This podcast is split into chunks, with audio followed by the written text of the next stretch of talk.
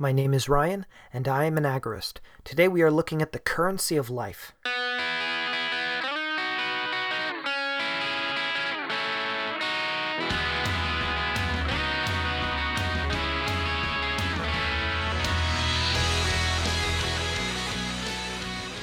At tax time each year, I am always reminded of the value of life.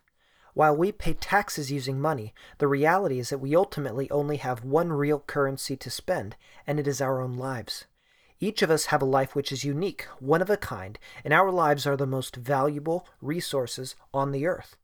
But, like all valuable resources, our lives are limited. We have only one life to live, and we measure that life in terms of time. Imagine that your life will last 85 years.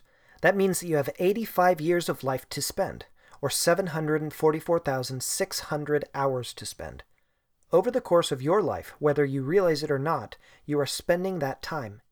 Every moment is a value judgment of what you want to spend your time on. If you spend two hours watching an enjoyable movie, you have traded two hours of your 700 something thousand hours in order to gain the pleasure and enjoyment that came from watching it. When you work at a job, you are literally trading chunks of your life, of your limited time, in order to gain another kind of currency that is more easily traded for goods and services. If you spend X number of hours of your limited life in order to gain Y amount of money, that money is actually the physical manifestation of your time investment.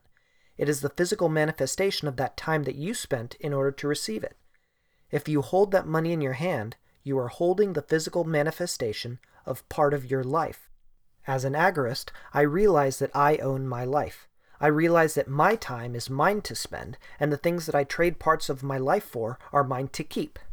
Tax time reminds me of the value of life because taxation is, unfortunately, where a group of people decide that they are allowed to literally steal chunks of your life from you.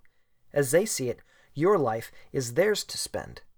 Agorism is fundamentally opposed to this way of thinking because agorism understands that our lives are our own, and what we do with our lives are up to us. There will only be one me in all of human history. There will only be one you in all of human history. It feels like an understatement to say that life is invaluable. There aren't adequate words to describe how valuable each of our lives are. We each exist for a short time, live a completely unique life with completely unique experiences. Nobody will ever live your life again. This currency of each of our lives can only be spent once. So, make the most of your life. Do your best to spend it in ways that best benefit you and your family, not megalomaniacs on counterfeit thrones. This is Techno Agorist, Episode 4.